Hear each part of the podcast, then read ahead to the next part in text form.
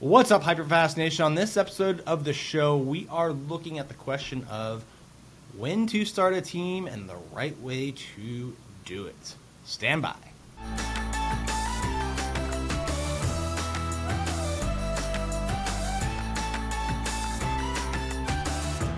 What's up, Hyperfast Nation? Welcome to this show where we are looking at the question of when should you start a real estate team. If you've listened to my content before, or watched on uh, the Dan Lesniak YouTube channel, or seen some of my stuff that I've put out on TikTok and Instagram, you probably know that I'm a big believer in you know going out and being a super productive solo agent at first before you go start a team, right? What does that look like in my mind? Well, I think in most markets, it's going to mean you're consistently doing two to three deals a month. I think at, up until that point, you should be running a very lean operation with just, you know, really yourself, maybe some outside third party support on transaction coordination or whatnot, um, you know, particularly ones that you can pay for by file. But once you get to that two to three deal per month uh, level consistently, you are ready to start a team. Now, the first thing you should do is go out and hire an admin, right? You need an assistant. You need someone that will take the low dollar activities off your plate, take the things that you don't like doing. For most people that are good at sales, that's going to mean, you know, they're helping with the contracts, they're helping with your calendar, they're helping manage your email, they're helping, you know, with the marketing. They're they're they're doing they're they're doing that kind of stuff to free you up for more time because your your time is going to need to be spent on lead generating, prospecting, meeting with current clients, you know, circling back to, to past clients, right? So that first hire has got to be an admin. Now the second hire should be an inside sales agent. An inside sales agent is going to be someone that can work the phones for you, right? They're going to call your database, they're going to call cold leads for you.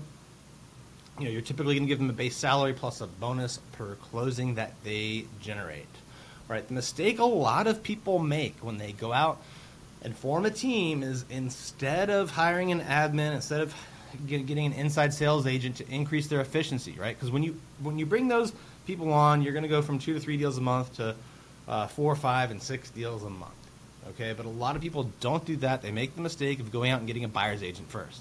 What happens when you get a buyer's agent first? Well, now you have to generate more leads to keep that person happy, right? Um, so you've got to give them leads now they have business, you've got business. Guess what? You have an admin. You didn't hire one, but you have an admin in this scenario. And unfortunately, you're the admin, and even more unfortunately, you're the admin for yourself and your buyer's agent, right?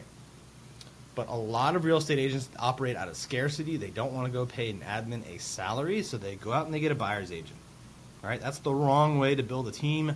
Rarely works. All right, I'm not saying it never works, uh, but I think it is rare, and I think it's the, the, least efficient way to do it. All right. So, um, you know, you have to go out and hire the admin first, and then the ISA. Some people might do it in the other other uh, direction, and that's okay too, right? If you are really adverse to prospecting, to following up with leads, you might be better off getting the ISA first and then the admin. Um, but either way, those are your first two hires, right? Um, and that kind of leads me back to another requirement, I think, if you want to start a team, right? You have to be at the two to three deals per month level, but you also have to be willing to invest your time and money, all right? Because you're gonna go, you have to, you have to spend extra time, extra money, recruiting, hiring, and training the admin, recruiting, hiring, and training the inside sales agent. That is actually in the short run, in the 30, 60, 90 days, but probably not much longer than that but in that in that short run, it's actually going to decrease your profitability, right? Because it's more time spent on non-sales activities like recruiting, hiring, training, and it's more money spent on that. And these people aren't going to be efficient right off the bat, right? Gonna, they're going to need a little bit of a ramp-up period, and so you know initially your profitability is going to go down, even if you're doing extra deals, right? Your time your time in might might go up with no extra dollars coming out. So you have to be willing for a short period of time to put more money, more time into the system, into this business that you're trying to grow. And I think a lot of people are so short sighted, they will not do that. So, in addition to being at two to three deals per month, if you want to form a team, you need to have a mindset where you're willing to invest the time and money and to do it. After you get this, uh, you know, the admin, after you get your inside sales agent in place, then you're ready to go out and start adding a buyer's agent, right? Uh, and if you get them effective, you know you can add another and another, right? And you can probably add three or four buyer's agents at this point before you have to get more staff. So you're you're building the the staff, the skeleton, the structure first. Then you're going to go out and get more buyer's agents. So I think if you're going to do this, by the way, I think you need to have a hundred deal mentality, a hundred deal vision, uh, minimum, at least in the short run, right? And it can certainly be greater than that, you know, a couple hundred uh, deals, thousand deals even. Um, but I think at minimum, you know, if you're going to go out and hire this kind of support, right? Because with that admin, with that inside sales agent, you should be able to minimum get up to 60 deals without a buyer's agent. And if you're going to add two or three or four buyer's agents, you're going to want them at two deals a month. I think that's a great minimum standard. So you have to have a hundred deal, um, hundred deal vision. I think if you per year, if you really want to make this work. So, just to give a short recap, if you're at two to three deals a month, right, consistently, if you're willing to invest some time and money into this, and if you are willing to have a hundred deal vision, you are ready to build a team.